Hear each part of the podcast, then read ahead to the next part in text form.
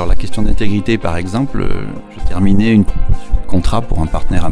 J'ai vraiment cherché ce qui me semblait être juste pour à la fois rémunérer correctement les partenaires, mais aussi une rémunération qui nous permette d'avoir une marge qui nous permette un minimum de nous développer dans les années à venir. J'ai prié aussi, et puis j'ai à l'écoute des retours que me font mes partenaires. C'est à la fois un dialogue et aussi un, désir d'écouter la personne et d'atteindre un consensus. Et ne pas chercher forcément à dire j'ai gagné si je suis arrivé à faire passer quelque chose qui va m'enrichir en ayant mis une, passion qui serait insoutenable pour mon partenaire. Parce si ce partenaire, je veux qu'il soit encore là dans quelques années, il faut que je lui permette à lui aussi de se développer. Si c'était moi demain qui devenais le patron de cette entreprise, comment j'aimerais voir les contrats que j'ai signés? Les patrons d'entreprise ils sont comme tout le monde, ils sont aussi pêcheurs. Et euh, c'est important que le conseil d'administration puisse euh, remonter certaines choses, rester humble.